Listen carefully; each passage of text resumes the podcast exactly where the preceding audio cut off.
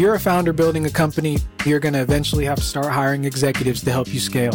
The people you bring into your leadership team can make or break your startup. I'm Nigel Robinson with Build Talent, and in each episode, we'll be speaking with a founder or expert as we discuss the art and science of hiring leaders, why it matters, and how you can keep up. Welcome to the Gradience Podcast.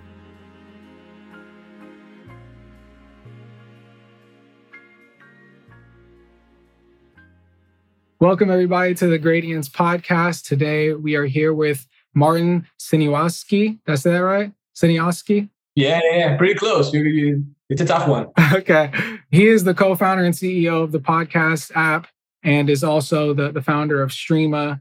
Both sound like they're still going. And he's done a lot of hiring and a lot of work around actually what we're doing here with podcasts and understanding the nature of audio and he's here to share some game with us today. Thank you for being here, Marty.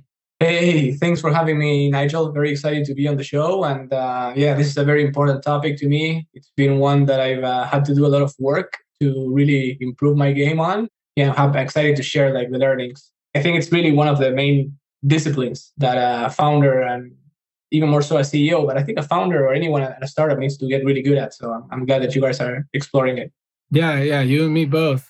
And so, with that, maybe you could take us to where, what was going on in your life when you started your founder journey? Like, what was happening when you first conceived of of Streema, and then we can get towards how podcast app came out of that. Sounds great. Sounds great. So I'll tell a little bit about myself.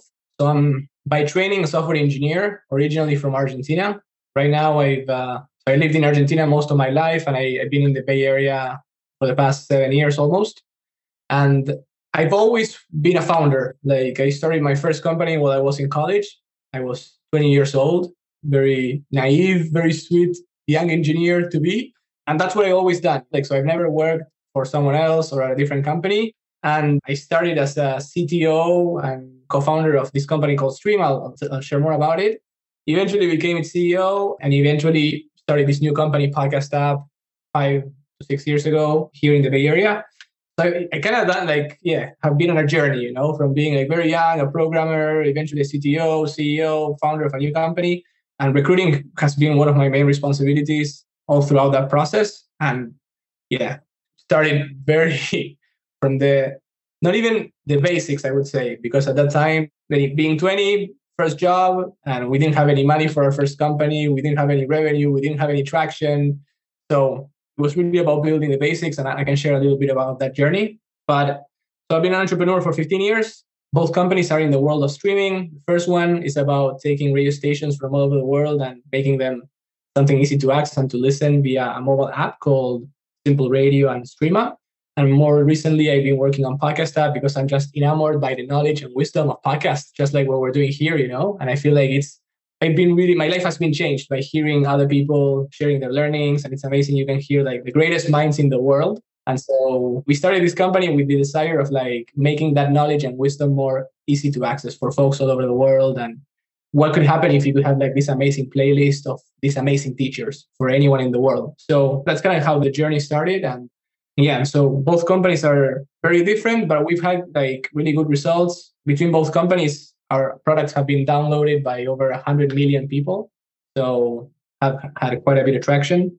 Streema was bootstrapped, App was venture backed, and we went through YC, which is where we met Jose, which is one of your co-founders, right, and leader of the company.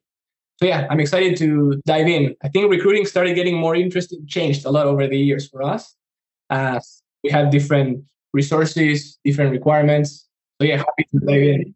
I'm thinking about even the experience of recruiting with a bootstrapped company versus recruiting with like the YC brand, venture backed, being in that network. You mentioned that it's been maybe a huge difference between where you started as a founders with recruiting power to now as a founder with recruiting power.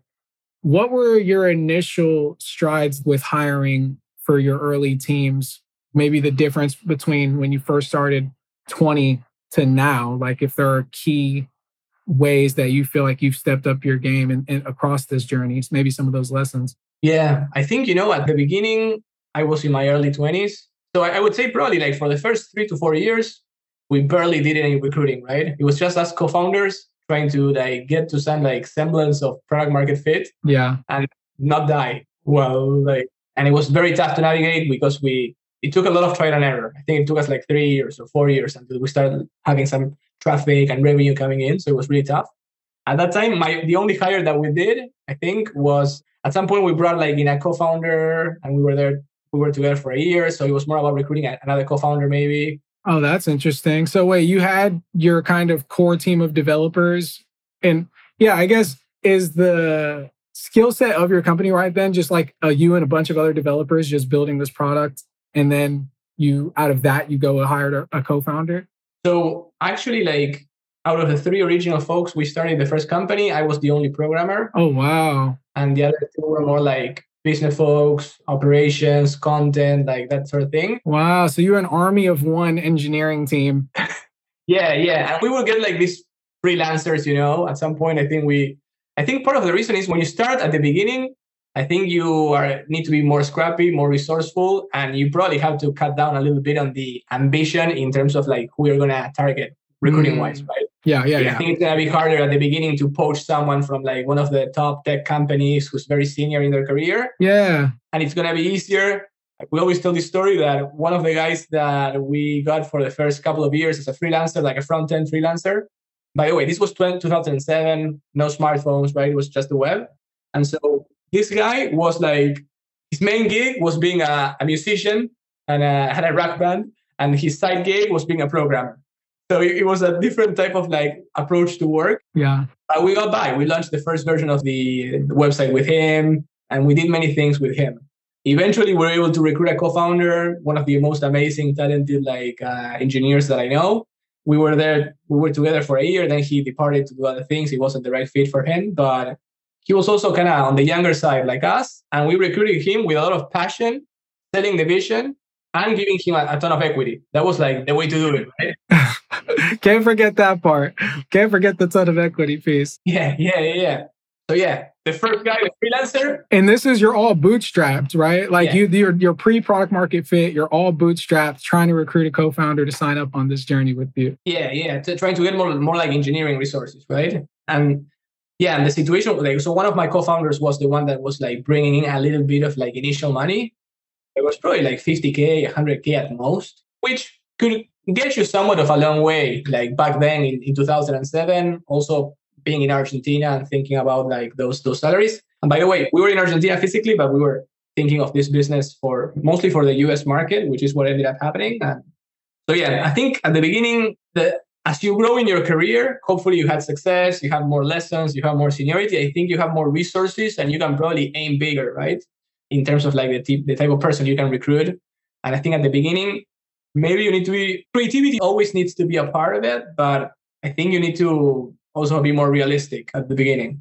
So this is interesting. We deal with this a lot with clients of like, what is the delta between aspirational and realistic? Like, where within that range can you actually find somebody that maybe future proofs this hire? Like, maybe you want a number one in engineering. You don't want to have to hire someone over them. You want them to be able to hold down the fort and build with you for the next three, four years or something. When you're in that space where you realize okay, I need this leader in this department. How do you ground yourself in what is realistic for you? Yeah, yeah, yeah. Like, how do you know if you're quote unquote for audio, quote unquote for the audio? how do you know if you're being realistic or yeah. like completely like dreaming and being like maybe naive? That's what you that should. Yeah, and even thinking about the trade offs, right? Because even within the quote unquote realistic realm, not every leader you talk to is going to be strong at everything. Yeah, yeah, yeah, yeah.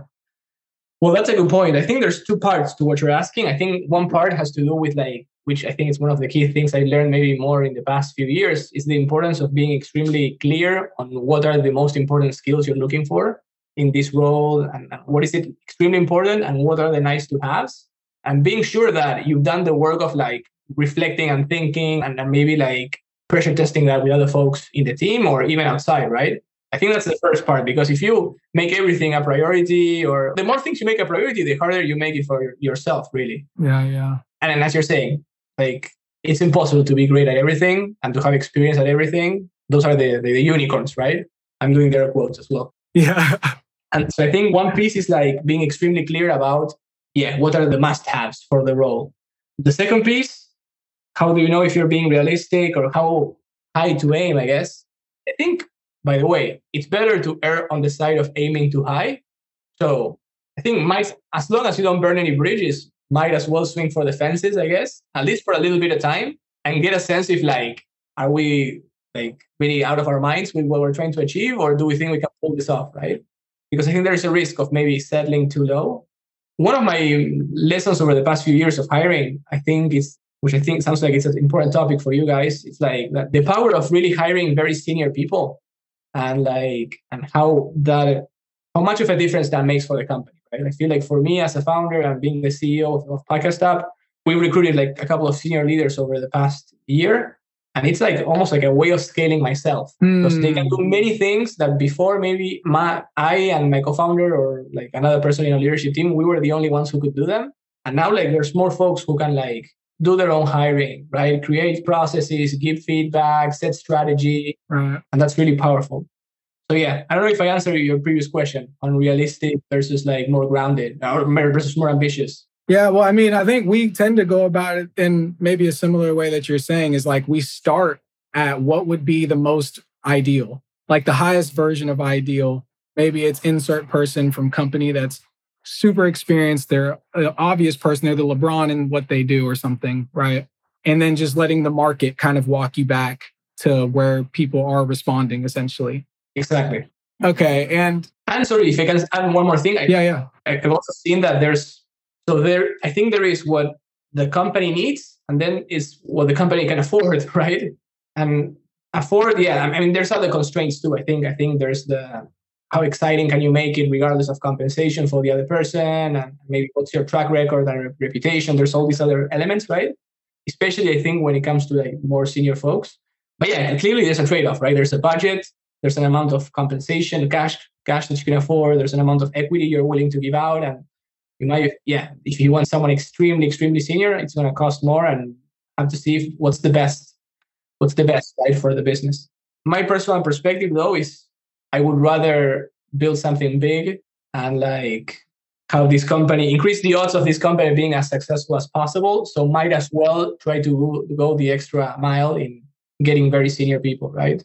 I guess the only caveat lastly is that not always more senior is better because some like at our stage, for example, we're a team of like 20 people and we all still need to be executing and being very hands-on and getting our hands dirty right? So if you have someone that maybe comes from like more of a corporate world already that has like multiple levels of report and they're not used to that and they don't necessarily want to go there i think that can also be like a harsh like a harsh landing i guess right? Yeah yeah the adjustment of scaling back down whether that person can move at the same pace whether equipped to deal with the problem sets of like settlement building versus city planning let's say. Yeah, yeah, totally. And I like the idea too of like what you're able to afford, but there's something else too of like you mentioned getting really clear on the criteria piece. Do you find that you are often looking to hire a leader like too early or too late? Like how do you know when is the that point in time where we need this business problem solved with a leadership hire? Yeah. I think yeah, that's a good question. I mean, when you get it right, you're like kicking yourself for not doing it earlier, right? Yeah, yeah. It just happened to us. Like we had these two really uh, great leadership hires. I really wish they we had started working with them six months or a year before. At the same time, they weren't available, so it wouldn't have been like a fit. I think for us, yeah, I don't know. I guess in our situation, so it was a head of marketing, a head of engineering. I think we could have used solving that earlier, looking back. Now looking back and having seen it, I think I mean, just having senior people that know their domains and that they can offload some work off you and also deepen the work in their areas that maybe before we were only like being able to do more superficially. I think I think that's great. But it's tough to make like a general rule, right? Because I think there's a risk of like prematurely trying to recruit this crazy leadership team. Right, right, yeah. And that's not the way to do it either. Yeah, you become really top heavy as an org and Yeah, yeah, exactly. And it's time to like, I don't know, yeah, just having a high burn maybe and also like dividing. Yeah, yeah. That's true too. Is like when you hire a leader, you're pretty much expecting that that department is going to get built out underneath them. It's like you don't hire them to be the final hire there. Yeah, yeah, yeah, exactly, exactly. So um, I think you got it right. I think one way of thinking about it is what, thinking maybe about the next year, right? What's important in the next year? What's going to make a big difference? And what are the type of, do we think marketing? Do we think product? Do we think engineering is going to be particularly important next year? Do we have a solid leader in place? And if we don't, like maybe it's time to think about getting one, right? That's interesting. Like the highest leverage position we could fill at the leadership layer. Was there, I guess maybe you can talk us through kind of maybe what that idea maze was like for you. You mentioned that you're hiring this head of marketing and head of engineering. Were you like deciding between those? Did you run those searches at the same time? No. So we actually did head of marketing first. That was like a, probably like it was actually we're gonna come we're gonna celebrate the one year anniversary soon. So we're wow. very excited Congrats. with, with her for that. But yeah, it's been one year. At the time, I'm trying to reflect. You know, why did, did we prioritize that one over engineering? I just feel like we had a big push towards engineering this year and we we hired like lots of folks and we're about to like have more people joining the team so i think at the time marketing felt like it was the missing piece. We're also a company of engineers. My co-founder was the head of engineering cto before. He moved to product role but he was still managing that org. So marketing we didn't have like a classical trained marketing leader. And, it, it, and we, we wanted someone based also here in the us and that felt like a big gap, you know, for a product that's like aimed at the US market, like has millions of users here. So yeah. And once we have this head of marketing in place, like, okay, we need to grow the engineering org. We're actually working on podcast app and we're also building out a separate product that we're testing. Yeah, top secret, a top secret initiative. So that also gets challenging resource wise, right? So we, we felt like we needed a leader there to help us navigate all of that. Right. Help because they're going to help you at least be more efficient, right? You're hoping that you become like maybe twice as effective with the increased acumen and, and operating level being brought there. Yeah, yeah. And for me, when it comes to, so we're talking recruiting, right? I think recruiting a leader in an area is a great way of helping your recruiting bandwidth. Because before I was doing, and my co founder was, we were both doing like a lot of the engineering, sourcing, recruiting, all of that. What percent of your time would you say you were spending on recruiting? It's a good one. I mean, I think you guys were saying that sometimes it can be a 50%, the 50%, something like that. That's what we, we you know, we're trying to create like this overtime average of just responses because everybody has, again, there's so much art involved here, but yeah, at various levels. Yeah, no, but a 50% sounds reasonable because recruiting was my responsibility. It fell under me and we have a recruiting person, but she's the person that more like supports and liaisons with the hiring managers and they all still need support and sourcing and coaching. And so i was very very very involved. I think 50% is about right for the past year or more i would say. Yeah so, so but, but there's been times in which like that dramatically decreases and it's more about i think right now we're going to go into a place in which maybe it's more about being heads down with the team we've assembled really focusing and like talking to users shipping product cracking a few things. And do you feel like between your last company and this company that the importance you put on recruiting as a function of yours as a founder has there been a, a, shift in like how you regard the recruiting function? You know as talent people we see hiring leaders as solving a business problem, like solving a business problem with talent is kind of how we put it. And it sounds like that's maybe how you see it today but did you always see it like that? Like how did it fit into your worldview back then versus this time around? I think as your career progresses, you know, hopefully you get maybe more strategic and wise over time. I think at the beginning, it was all about survival. And I think in my career, but also like in the life of a company, like at the beginning, it's all about survival. Like you're just trying to make ends meet and not run out of money and out of energy and motivation. I think as the years went by with the first company, recruiting started being more of priority because we saw we had money and we saw bottlenecks that we could alleviate if we had more people. And so kind of naturally, it just felt like a growth hack, right? We bring in more people, we grow the business. Like that's going to be very clear. So I think naturally from that, it, it started becoming a priority. But I think it was in this company over the past five, six years that I truly like stepped into it more of not only our, our responsibility, but like this unique craft that I think like has so much like devil in the details and so much nuance. And it's almost like the I feel like it's the intersection of many disciplines. It's recruiting, but beneath it, like if you unpack it, there's so many things that come together. I'm glad that you have an appreciation for it. Because yeah, I had no idea there was this kind of depth before I stepped into the field, but it's refreshing. Yeah, yeah. I mean, I appreciated getting better at over there. It's one of those things I've been doing for like 15 years, but I still feel like I'm uncovering tweaks and secrets and new ways of doing it and context changes and yeah. So I think the the other side of this too is like it's one thing to be able to hire these people and then the retention piece or even the culture that you set between your leaders like they're all at the table helping kind of steer the ship. What are some of the cultural elements that you've picked up across this period of the way you design and or engineer the culture of the leadership team and maybe lessons that you have in that.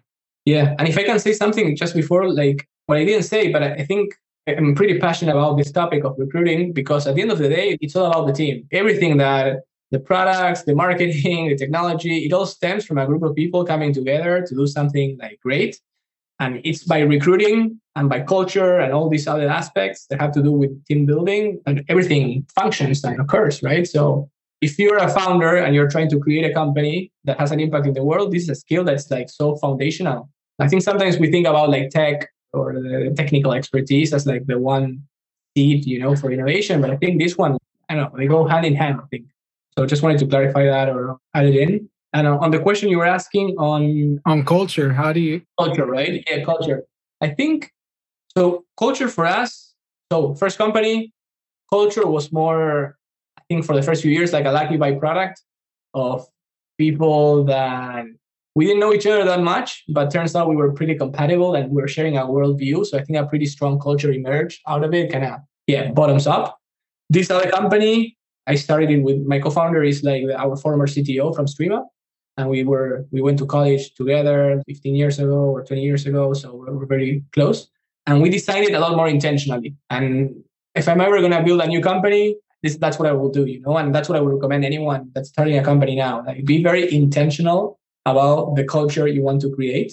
And i know there's a bit of a debate sometimes whether it's like can you be intentional about it? Can you design it? Is it something that more happens as a byproduct? I, my perspective is that you can be extremely intentional and it's all about clarifying what kind of people you want to bring and what are the values that you want those people to have and then making sure that everything you do in your day to day reflects and amplifies those values so we have one that's called we have four core values one for example is prioritizing people's well-being that's an important one and so when we interview, we have specific questions and prompts for each of the core values that we have that are specifically designed to see like how important this is to the person and whether this is a core value that they have.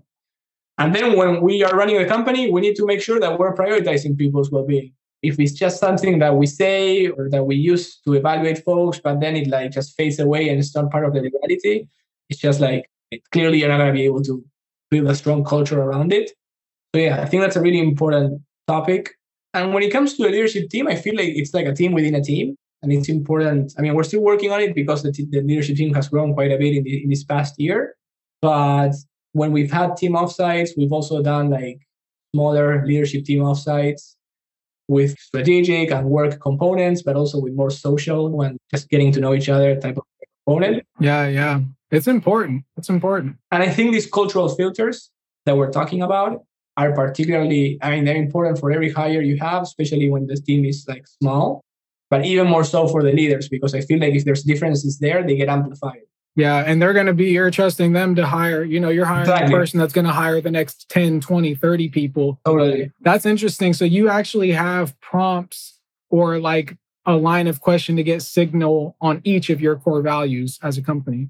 Yeah, yeah, yeah. So one of the things I remember that I finally like crystallized in my mind, you know, after so we were at the beginning we were talking about Jose, which I just want to say hi once again and thank him for all the amazing lessons, you know, that he taught me. We met when he was at YC and we went through YC as well.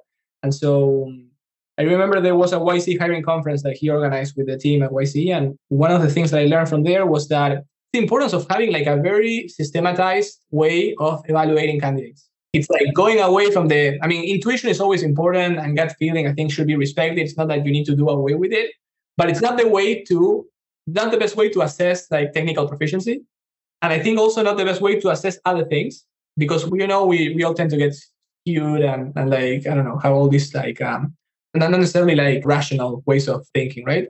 So we do we make a list of like the technical skills that we need for the specific role, and then we have soft skills and core values that we want to see in every candidate, like regardless, right? And I think Triplebyte, I think at some point had written about the, the soft skills. And sometimes how people talk about cultural fit, but they're actually talking about soft skills. Right. Yeah. Like conflict resolution, for yeah, instance. Yeah, exactly. Yeah, yeah. Or clear communication or collaboration. Yeah, like conflict resolution, collaboration, like those ones. So we just make a list of all of that and we create exercises, sometimes questions or, or some kind of prompt to measure each of those. And we also have like what are the expected answers or types of answers that we're looking for. So we know in advance. Interesting. What's the thing that we are expecting to hear? Yeah, like what are the different flavors from most palatable to cannot, you know, complete no go, do not pass go, I can't hire this person. Yeah, yeah, yeah. And that really, I mean, just helps making the whole process a lot more predictable, you know, and like precise. I like that. Yeah, no, it's an important point, especially on these cultural pieces on these soft skill pieces to have a process that protects you from your bias basically. Yes yes. And when you're doing that is like does every single person interview for culture or is there like a culture interview? If there's four stages in the process does each stage represent one of those pillars or how do you do it? Yeah yeah yeah. So we do two technical interviews usually and then we do two we call them the soft skills slash value calls. So we do like two like a pair in each of those calls there's a pair of interviewers with the candidate and the pair of interviewers they're testing for a couple of soft skills and a couple of values. And between those two interviews they cover everything. Wow. Okay this is the other piece too. Was at Streema were you all on site or was that also a remote company? No it, that one was more on site. Okay. We started for most of the time it was everyone in, in argentina like in, in buenos aires together and at some point, we started doing a few folks here and there remote. I was like one of those folks when I moved here to the Bay Area first year. Then I when we started podcast app completely remote. But yeah, it was a different, completely different game too, right? Yeah, I'm thinking about like if there's anything that stands out to you about how different that maybe the challenges that that gave for building culture and or for building the hiring engine or if it was like actually easier if you found that you you enjoy it more yeah, yeah. I mean, for building culture, I think you need to be when you're remote, you need to be a lot more intentional because things that would normally happen, like the coffee chat or like yeah, just like proactive social events, things that are just would present themselves, they're no longer happening for the most part. So you need to create certain like uh, rituals and, and spaces. So in our case, for example, we have a Monday meeting, which we started with an all hands, and we started by breaking out into rooms Oh, nice. And just talking, sharing about the weekend, what happened over the weekend in our personal lives for a couple of minutes. So everyone shares a little bit about that. And there's also like a prompt that we rotate every week. Oh, that's interesting. So it's like nobody's like pressed to come up with topics. It's like you have kind of these conversation stimulator prompts. Yeah, yeah, exactly. So we do that and then we come back and we do a few like announcements and housekeeping things work wise for the week and we kind of set the stage for the work week. And then on Fridays, we also have a bit of like a more social in groups, like we have like a like a social space, and uh, sometimes we play games, sometimes we just chat on a random topic that's coming up. So yeah, you need to design those spaces. Like prior, previously, everyone in the office, I think maybe it just happens more naturally. I think here you can you can still do it, but you need to be more intentional. And that said, it's not going to be the same. I think. And we just came that we did just did an offsite with everyone in Argentina. Nice. A month ago, and it was like so reinvigorating, motivating. So I think it's also important not to lose track that each other is important. Yeah, I feel like I heard recently.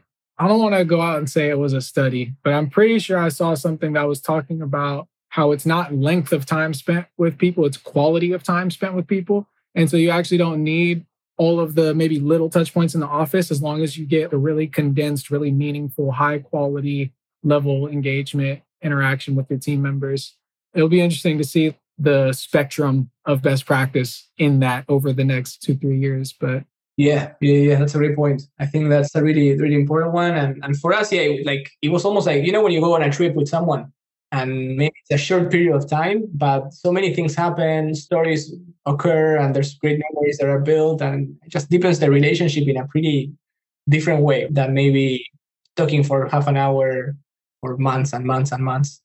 So yeah, and when it comes to remote hiring, I kind of feel like remote hiring might be easier in some respects. Meaning, from a process standpoint, as a company, I think it might be easier. I think it might be more competitive than before because you're competing with like companies from all over the world. Yeah, it's a bit like madness in that respect. But I think in terms of running a process, I just feel like when you're in person with someone, you cannot have notes in front of you you need to be completely there and it just looks weird if you're holding on to other things or artifacts i think that you need to put on more of a performance without any crutches that's true. It's almost like theater. Yeah. It's like being on stage at theater versus being like on acting, uh, like cinema. Yeah, yeah, yeah. I think here you can rely more on other things that support you, and the whole thing still goes well. And a note-taking app or something. You can go back and look at the conversation. Like totally, totally interesting. And who knows? Maybe that free apps frees up some resources to do other things and to invest them in, in other ways. Yeah, yeah. Wow, that's interesting. I, I didn't think about that. I like that kind of Broadway recruiting where you're just on the spot, live in person. Yeah, yeah, yeah. Note taking, nothing. And also, like, yeah, I mean, candidates don't need to commute, and so maybe they're able to like probably, yeah, cuts both ways, I guess. But yeah. Interesting. I'm thinking about too about the communication piece. I feel like we get a lot of people that have a much stronger emphasis on like written communication, for instance, for remote teams. No, that's actually a good one. Yeah, we kind of learned that the hard way. I think that we need to place more of an emphasis that, that we need to explicitly test for written communication because like before it maybe wasn't that important. We just like let's go into the meeting room and figure it out. And here it's asynchronously and across time zones. And so, yeah, written communication might be like one of the most important ones. Interesting. I wonder if there's any like uh, voice memo cultures out there, people that use a lot of audio versus written. Yeah, if anybody knows those. We do use quite a bit Loom, more for like we do video. I don't know if you guys. Okay. Is it like where you record it and send it like an email type of thing? Yeah, yeah. It's like an asynchronous. So you record like you can record your screen and do like a walkthrough or like a document okay. or, or even like just I don't know like if you want to see some show something that's sometimes I, I connect my phone and I walk people through the app and ask them like if, if there's a something or you can just record a video of yourself talking out loud if you want to express an idea that might be hard to articulate and then you get a link and you send it through Slack and, and just like it opens up on, on the other end. I like that. Gonna have to try that out. It's a good one. I mean, sometimes it's better to write things out sometimes it can be a crutch also to someone who is having a hard time like articulating their thoughts in written way very concisely and you need to watch like a 10 minute video. Yeah there are trade-offs every direction for sure. I'm really interested to see the way some of these cards fall or the way some of these cultures read after years being spent in these remote environments like what retention averages tend to look like or what engagement averages tend to look like at scale. Okay so you're 15 years in the game at this point what is some of the wisdom that you would share with your younger self Oof. about this side of the founder's journey of the hiring piece? You know, if you could go back and drop a gem or two on young Martin to help better orient him, what, what do you tell him? This is on the topic of recruiting or more broadly in general, you think? I would say like recruiting as it mixes in with like organizational development, maybe like the human side of the founder's journey, not the product side, not the sales side, but just building out your counterparts along this, these trips? Yeah, yeah, yeah. That's a good one. I think it really depends on. Yeah, I think trying to recruit more senior people sooner rather than later. I think it's a good idea. Just going going in that direction because they can have such a huge impact. You know that I think so. Swinging in that direction sooner rather than later. I think it's in this idea of like it's all about making as much progress in the least amount of time. So if you're able to get someone who can scale help help scale you by doing all this other like complex stuff. I think that that's a good one. I think maybe it's about creating like some internal recruiting infrastructure sooner. Maybe even like hiring someone that can do some like recruiting operations. Interesting. Like just someone to drive process, not even like a exactly. recruiter actually. Yeah, yeah, yeah, yeah, exactly. Just like driving process already is helpful. And I think, as I was we were talking before, defining and making sure you have like a like a very clear process from beginning to end with all the steps mapped out. You know who does them, in what's the time that they should take, and having that, that very clearly. And also the the more that like evaluating the skills, technical skills, soft skills, and the value fit, and just like mapping that out in the most systematic, objective way as possible.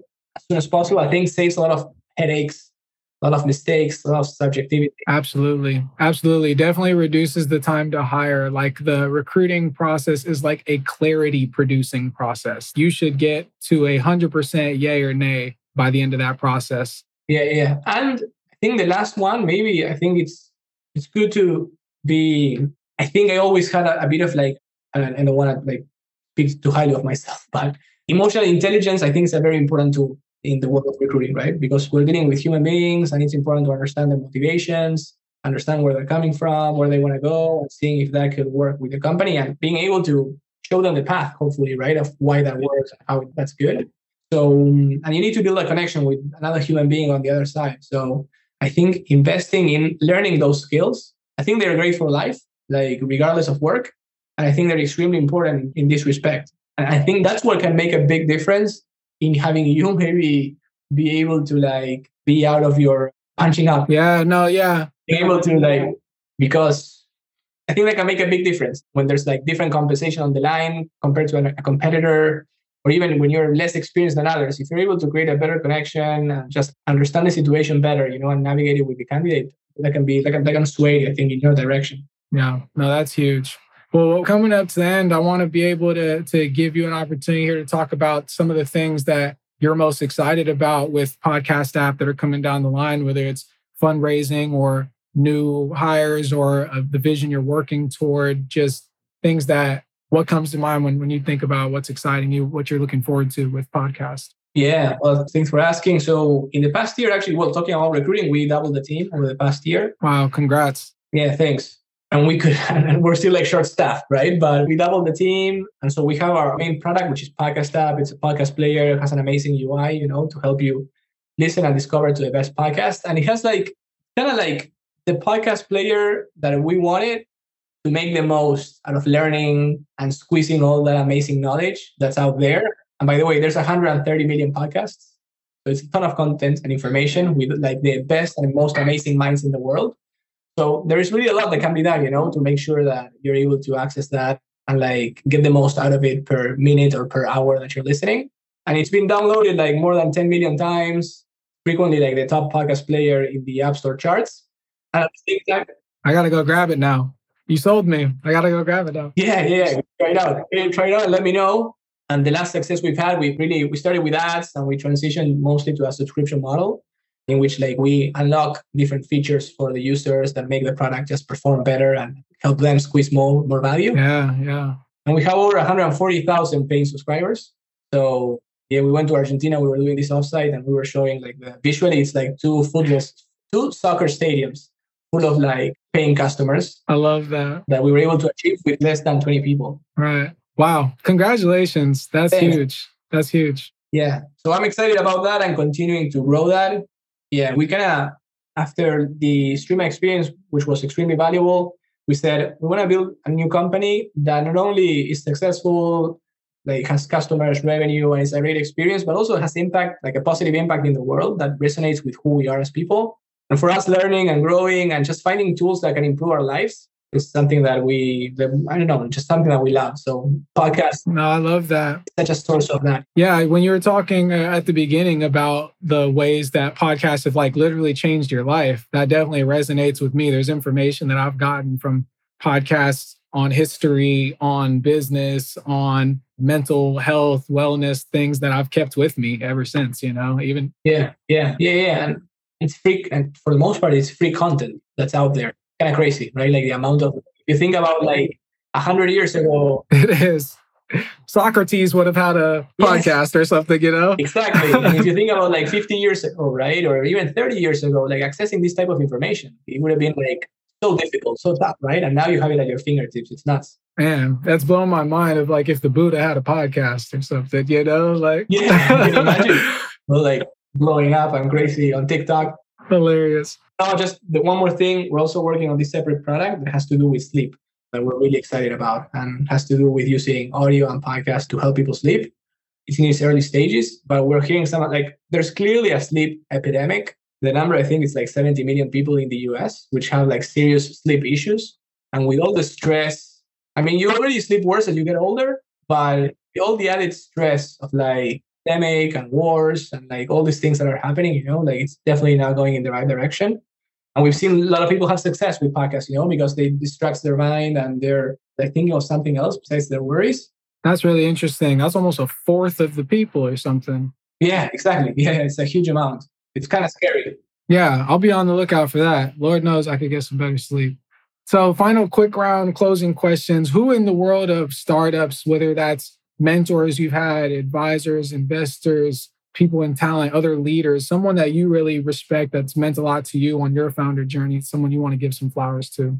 Well, since I'm here, I'll give a lot of flowers to Jose, Jose Guardado, for for talking about recruiting. And I think I feel like my journey started 10, like 15 years ago, but I had this, I don't know, three, four years ago, meeting him, you know, and like different experiences that he facilitated at YC. For me, they were very, they definitely get me, helped me get to a next level and really like hone in my recruiting skills. So I'll give him a shout out and appreciate you for all the learnings. It's been it's really been uh, great. And, and I was telling him that we're, we're sharing all of these frequently with the team and creating trainings internally. So man, it, the gift kept giving. I love that. That's beautiful. And now you've hired leaders at the new company that you know are killing it and it all. Man, shout out to you, Jose. and then what's one thing that we didn't talk about that maybe I should have about hiring? Uh, what else? I know we've covered a lot of ground today, actually, but yeah, yeah, yeah. I think it's a skill, right? It's a skill, just like any others. I think it's also it's a skill. It's also not only science but also art. But I think for people, you know, you can learn it. You can keep getting better at it. Like I think that some people maybe they feel like I'm not a salesperson. You know, I'm not good at this. I'm not good at pitching. I'm not good at communicating. Just one more skill. Just one more skill that you can learn, you can practice, you can get good at. And if you're a founder, I think it's something that you need to prioritize because uh, it can really make or it will make or break your company. And I think one thing I, re- I remember they kept saying on YC, you know, by in order to be like a truly successful company, by definition, you need to do things better than the average.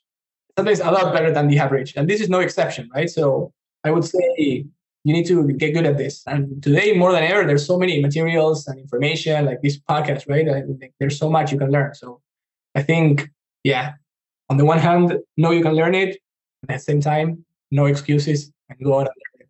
Know that this is a part of the competition that you're stepping into. When you set out to take over this market, there's also the talent competition that, that plays into that. But wow, this has been fantastic, Martin. I want to thank you again for joining us and sharing all this and sharing all the love for the craft, our craft and the platform that, that we're trying to build here at Build yeah, wishing you and the team continued success of the podcast app. I'm about to go download that thing now.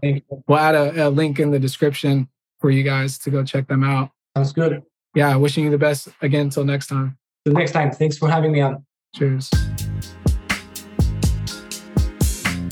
The Gradience is brought to you by Build Talent.